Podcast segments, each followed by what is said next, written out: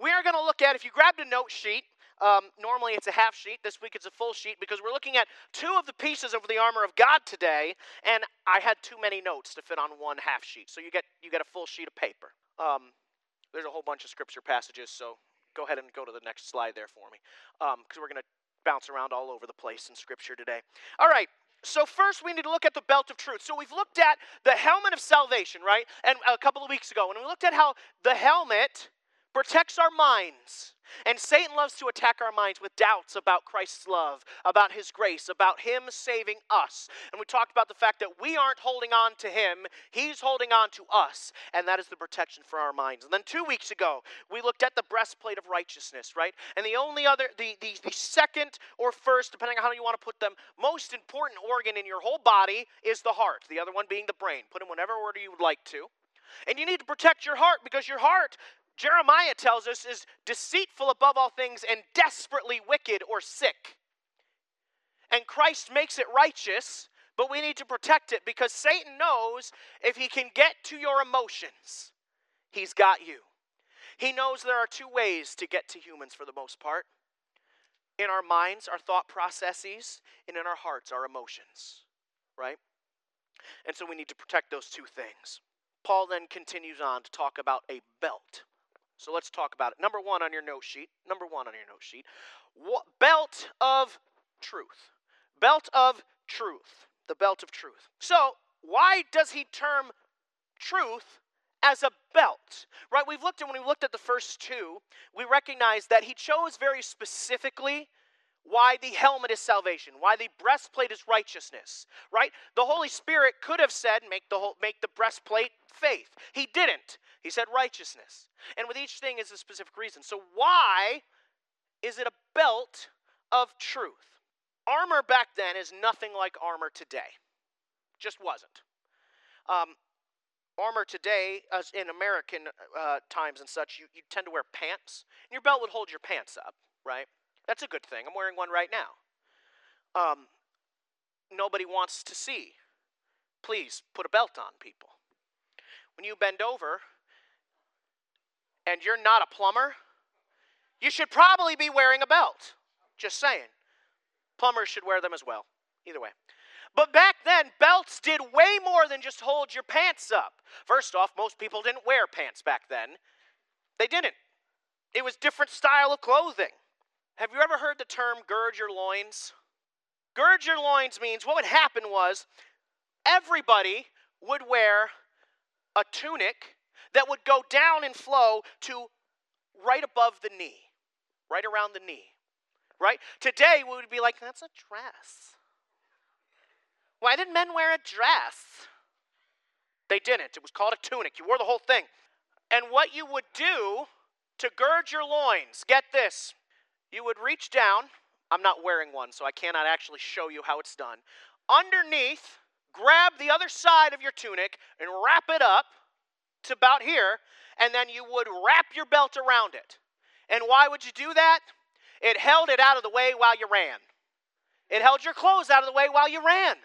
It made it so that you weren't in trouble of tripping because of your clothes. A belt does a much similar thing today. How often do you see somebody running and they're holding their pants up as they run and you're like, they make something for that.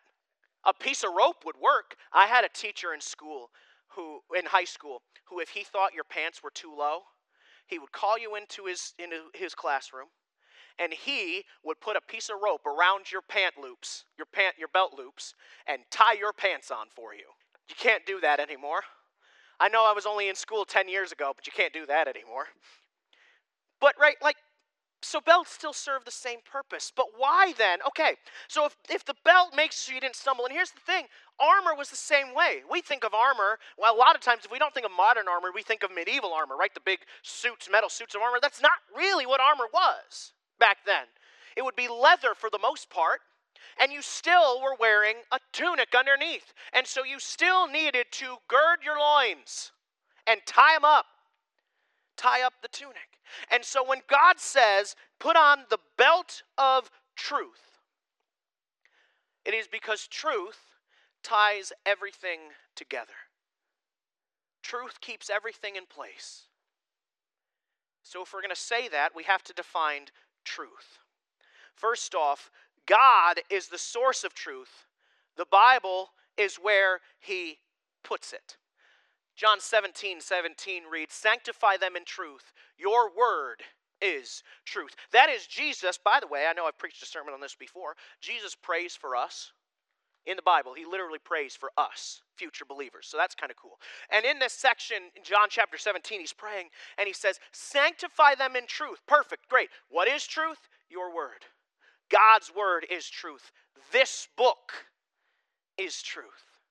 And so, if we're going to tie ourselves up with truth, we have to, one, know where its source is, the Bible, and we have to know how we use it, and to grow in it. Ephesians 4:14 through 15 reads, "As a result, we are no longer to be children, tossed here and there by waves, and carried about by every wind of doctrine, by the trickery of men, by craftiness and deceitful scheming. But speaking the truth in love, we are to grow up in all aspects into him who is the head, even Christ." Church, just because you're out of school doesn't mean you're supposed to stop growing and learning. In fact, the opposite is true.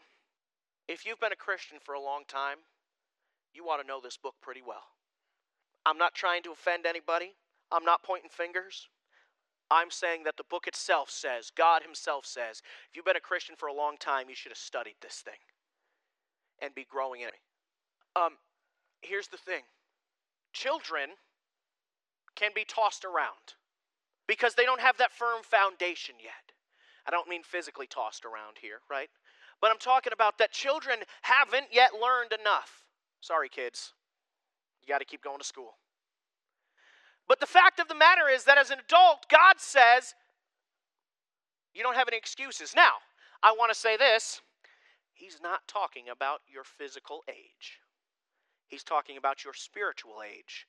And he's not talking about how many years you've been a Christian necessarily. What he is saying is, if you want to consider yourself a spiritual adult, stop getting tossed around by the waves. Stop worrying about what the news says. Stop worrying about what this book says. Stop worrying about what that pastor says. Stop being tossed around. That every time a new idea comes out, you go, that must be it. You follow what the Bible says. There is nothing new under the sun. If a preacher comes out and says, I discovered something new in Scripture, no, they didn't, because there is nothing new. If God wants it revealed, it's been revealed to us. Now, that doesn't mean you can't learn things. I learn things all the time. So it might be new to me. But if I get up here on a Sunday morning and go, church, I was reading John 3:16, and I realized God spoke to me, and it says that God so loved the whole world that he loved his only begotten son. He doesn't mean, it means only begotten son, not his only son. Church, you should kick me out immediately, because that's not what that verse says, right? If you want to be a spiritual adult, you have to recognize that this world tries to trick, it tries to use falsehoods. And here's the key, and I'll ask you this. Did Satan in the Garden of Eden, when he's talking to Eve, did Satan outright, completely, and utterly lie to Eve? No, he did not. He deceived. He did not lie. What did he say? He twisted it. He said, did God truly say you will not surely die? He twists it and causes Eve to doubt. He did not get up there and say, Eve, God did not say you would not surely die. He twisted it. He put just a little bit of truth in there. He causes Eve then to think about her physical life, not her spiritual life. Because Eve did die the moment she ate, and so did Adam. They died spiritually. The best lies. A lot of you in here have been parents, grandparents, maybe even great-grandparents. You know this, either because you've done it or heard your kids do it or other people's kids do it or whatever. The fact of the matter is, the best lies have truth inside of them, because there has to be something you can believe. That's the key. If you're going to lie, very rarely do you just outright tell a falsehood, because that's easy to decipher. But if you tell me a lie and there's four parts to it, and one of those parts is true, or two of those parts is true, or three of those parts are true, guess what? I have a lot of trouble not believing those parts that aren't true now. That's the way it works. That's the way Satan works. And so you have to know what is true. And Satan is deceitful and he schemes. And he will get you to be tossed around by the waves. And you can't do that. 2 Timothy 2:15 reads, "Be diligent to present yourself approved to God as a workman who does not need to be ashamed, accurately handling or dividing," your translation might say, "the word of truth." Be diligent. It's an action word. So you have to know where the source of truth is. It's the Bible. You have to know that you're supposed to be growing in it, and you have to know how to use it. Church, you're probably going to get tired of me saying this because I keep saying it over and over and over again over the past months and years. Know your Bible. Know what it says. Satan does. You'd better. The fact of the matter is that you are called to be diligent, not just me as a pastor. That verse is not just written to pastors or missionaries or evangelists. That verse is written to believers. A workman who does not need to be ashamed, accurately handling the word of truth. Accurately dividing the word of truth. Knowing and understanding what it says. I said it 2 weeks ago. My dad said it last week. And now I'm going to say it to you again. You are called to be wise. Wisdom is knowledge applied correctly. It is not knowledge applied. It is not knowledge. It is knowledge applied correctly. You have to know what this book says, and then not just that. You have to know how to use it. I'm a big proponent of memorizing scripture. I think it's a great thing. But I will tell you this much. You can memorize as many verses as you would like to, but if you don't know how to use them or what they say, really, it's not pointless. But it's like attacking with a dull sword.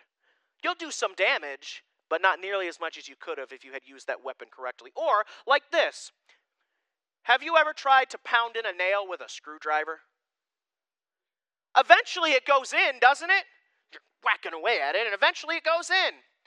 But boy, if you used a hammer, it would go a whole heck of a lot easier. Memorizing scripture without knowing what it says and how to use it is like trying to use a screwdriver to hammer in a nail. You're just going to be frustrated, and eventually it might go, not all the time, might go. But if you just pick up the hammer that's right next to you, that job would be done in 3 seconds.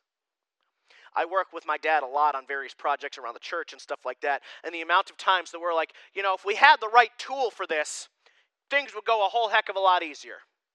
It's the case. So the belt of truth ties everything together.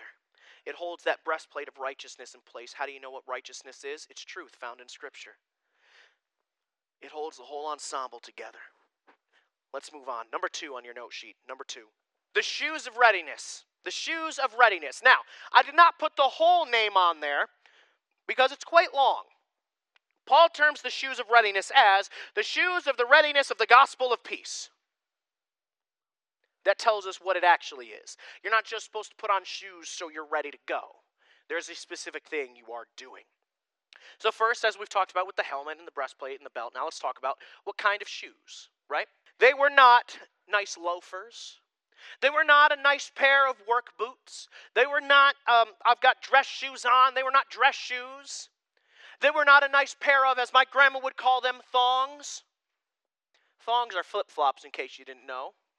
One day, me and my 3 older siblings were at my grandma's house, and my 2 sisters were both wearing flip-flops. And she looks down at their feet and she goes, "Man, it's been a long time since I wore thongs. I don't think I could wear them anymore." My grandma was in her 80s at this point. Things that make you go, ugh. And the 4 of us looked at her aghast that she would inform us about the type of undergarment she could no longer wear. And she looked at us and we looked at her and we're like, do we say something? Do we just let this pass?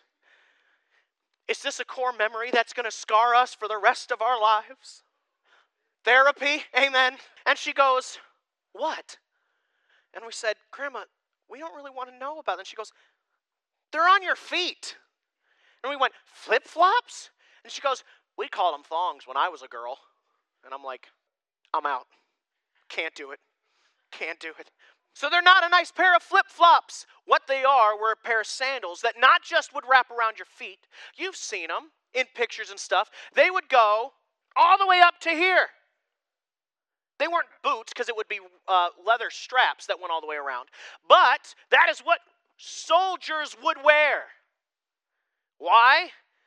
It supported your ankle a little better, and it held the shoes on. Because in battle, you really don't want to be running towards the enemy, and you get a flat tire, and there goes the shoe. And now you're walking across God knows what, towards an enemy that has both of their shoes on. And you're like, okay, let's go. You got to keep your balance as you're trying to fight them. No, you want them tied on tight. They were made ready for battle. And so it's readiness for what? The gospel of peace. Matthew 28:19 and 20 says, "Go therefore and make disciples of all the nations, baptizing them in the name of the Father, and the Son, and the Holy Spirit, teaching them to observe all that I commanded you. And lo, I am with you always, even to the end of the age." Not a rhetorical question, church. What is the first word of that sentence? Go. If you were going to term the word go, would you call it passive, action-oriented?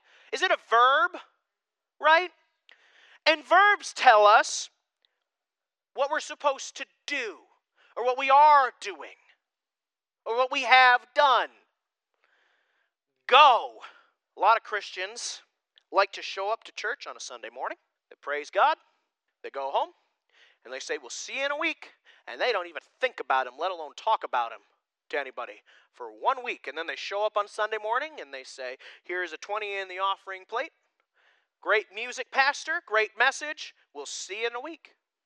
And they don't think about God and don't talk about God. And they live their whole life like that. This is not, excuse me, this is not a message only to pastors. It is a message to believers. Go and make disciples of all the nations. It is an action word. It means you have to be ready at a moment's notice. Peter 3:15 reads, "But sanctify Christ as Lord in your hearts, always being ready to make a defense to everyone who asks you to give an account for the hope that is in you, yet with gentleness and reverence." Always be ready, in and out of season. Church, you are not allowed to have a bad day. Sorry. That does not mean you can't have days that bad things are going on. Those happen quite a lot. It does mean, and I'm sorry to tell you this because, boy, I wish it weren't true. You don't get to look at unbelievers or even other believers and go, I know I'm treating badly. I'm just having a bad day. It doesn't work like that. You have no excuse. Be ready, in and out of season, to make a defense to everyone who asks. Everyone. Family, friend, enemy, co-worker, stranger. Be ready. We have the greatest gift out there. The greatest story ever told. The greatest thing in all of history. It is Christ Jesus. How dare we hoard him?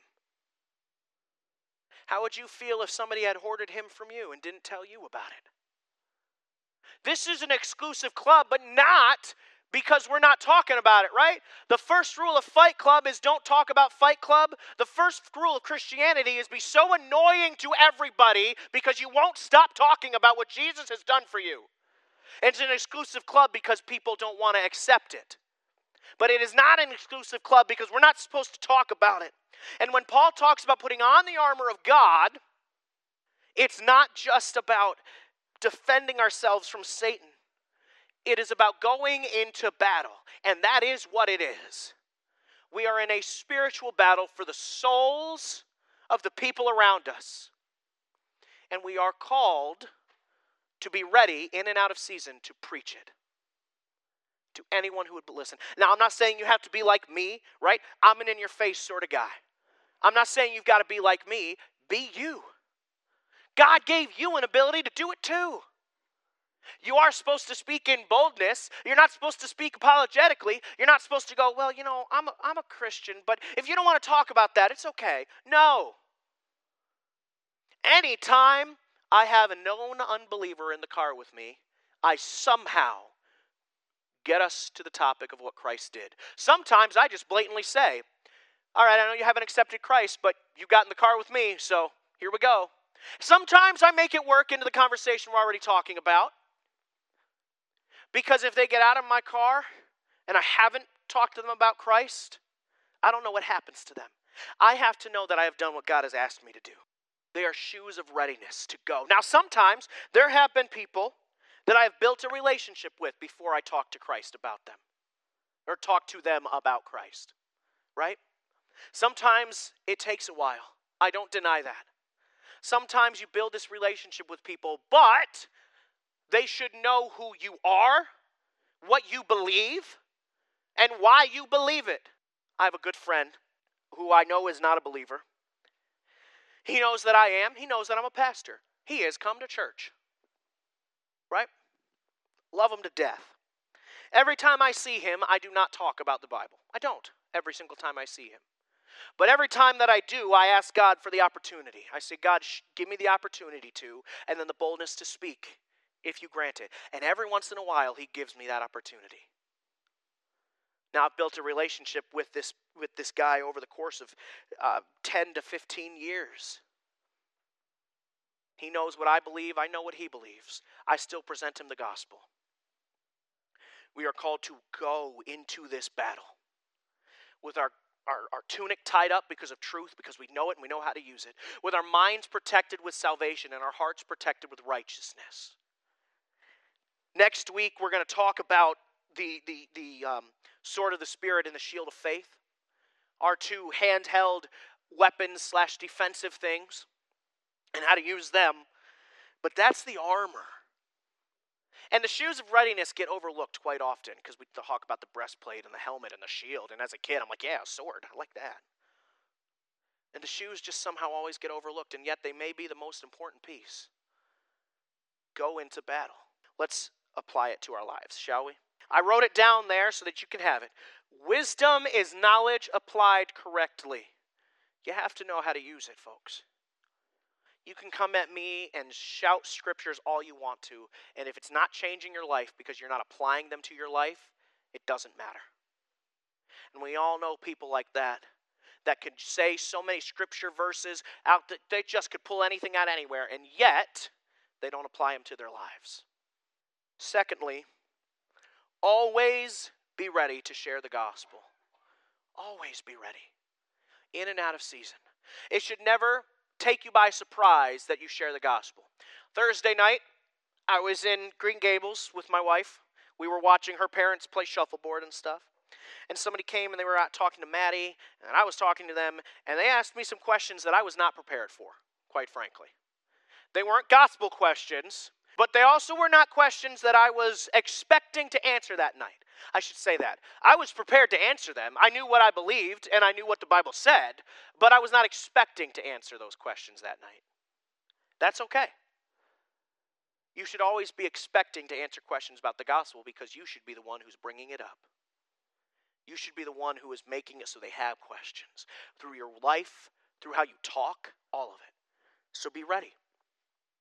And then here's your practical, and then you look down there and you're like, boy, he wrote down a bunch of scripture passages. What's that about? I gave you some. I did half the work for you for the practical application today.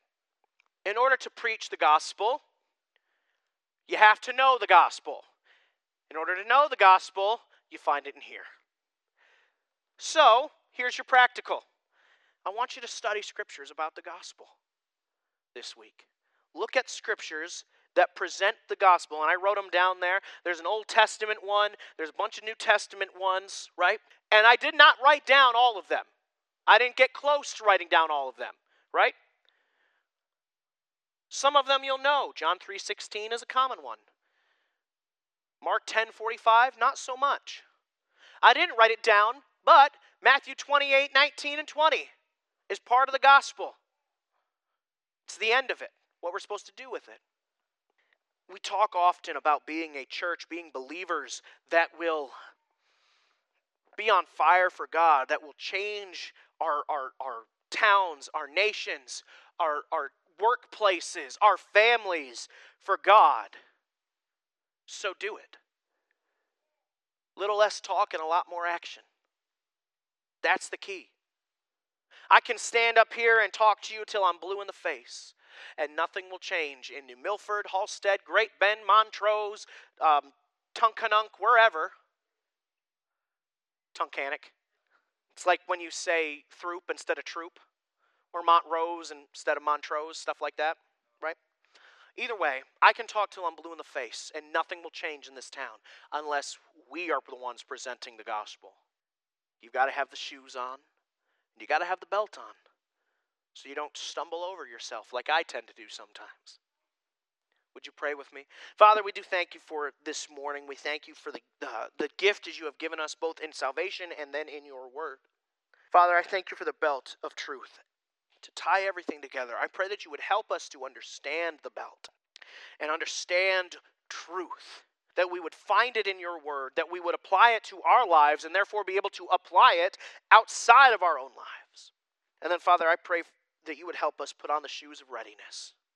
It is the readiness of the gospel of peace, the good news of peace. You came for peace, and we can offer it.